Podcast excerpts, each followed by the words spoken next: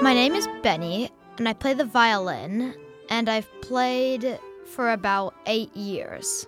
That's 12 year old violinist Benny Taylor, our Classical Next honoree for the month of April. He visited the KBACH studios to talk a little bit more about his music and accomplishments.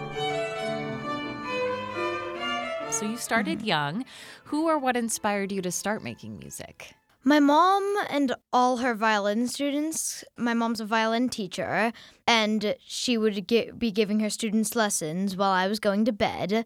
Mm. And every night I'd drift off to sleep with the sound of music. And I felt like I wanted to be just like everybody who was playing because I was young. I was like two, and I thought it was so cool how they made sounds off of wooden strings. yeah, that's so cool. Do you have favorite pieces or composers that you were really excited to learn or that have become your favorites? Um, my favorite piece is definitely the Millionaire's Hoedown. I heard one of my mom's students playing it when I was like three or four, and I love the song because it's so fast and aggressive, but it's also a joyful fiddle tune. And that was I'm just starting to learn it right now, and it's really incredible. It goes really fast. Wow. Also, uh, my favorite composer is probably Frederick Seitz because the pieces that he writes are so not not hard to play, just so in the middle. They're not too easy, they're not too hard, but they end up sounding really good. Mm-hmm. Yeah. So, what do you like that's challenging about making music? Is it the more aggressive pieces, the faster pieces? Is it how you practice? What do you enjoy about the challenge? The hardest part about playing the violin is probably waking up because mm. I have school during the day and after mm-hmm. school I have after school activities. So my only time to practice is at the beginning of the day. So I have to wake up like at 6:50 every day and get up and start practicing. Some days when I have wow. a lot of music to practice though, I have to get up earlier. Wow. So you get up and practice before school? Yes. Well, that's dedication.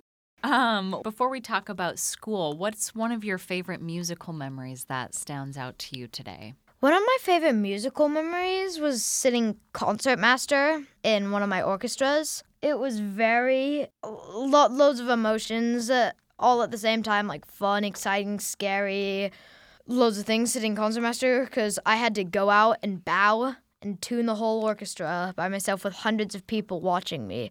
Mm-hmm. It was really just amazing. That's great that you got to, that's a huge honor, but a lot of pressure, right? Yes. so let's talk a little bit about where you attend school and what your favorite subject is. I attend school at North Ranch, and it's in Paradise Valley, North Phoenix.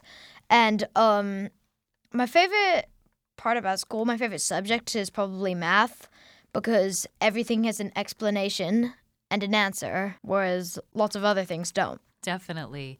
And I know you said you sound like, you know, you've got a lot going on. And, you know, another reason we, you know, honor certain students is because they're really well rounded and interested and they excel in different things. So, can you tell our listeners what some of your favorite hobbies are, what you enjoy doing outside of school and music? Probably my favorite hobby is reading. I've read so many books, I can't count or say them all. And reading is kind of like an adventure to me. It's almost the same as watching a movie because in my mind I play images and create the roles of the characters. I it's like playing a mind movie. Who are some of your favorite authors or, or books? My favorite one of well one of my favorite authors is Rick Riordan. He's created a lot of books he creates Greek mythology. He creates mythology books where um, normal kids, like normal teenagers, travel across the world fighting monsters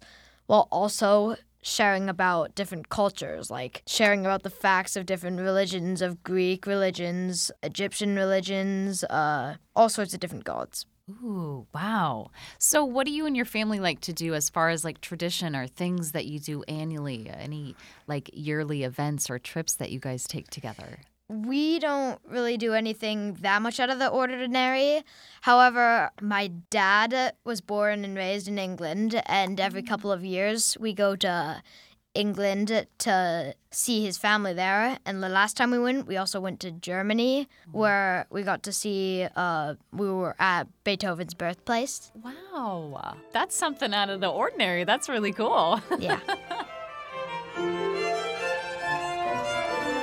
So I know you have a lot of hobbies and interests. So I'm curious if you have an idea of what you'd like to be when you're older, or what you'd like to do for a career or work. I don't really know. There's so many different possibilities that I could take. I could be a something related to violin, a conductor, a composer, just a player, a violin player, or I could go into business, I could be a lawyer. Honestly, I could not name what I wanted to do. I'll just have to see. yeah. Oh, you have so much time. Yeah, that's what everybody tells me.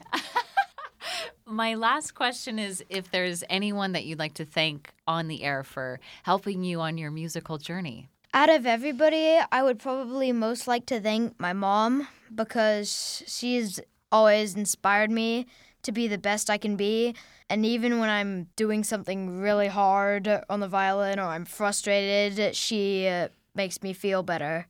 Awesome. Well, it's great to learn more about you. Congrats on all of your accomplishments. Thank you so much for doing such a great interview. Oh, thank you.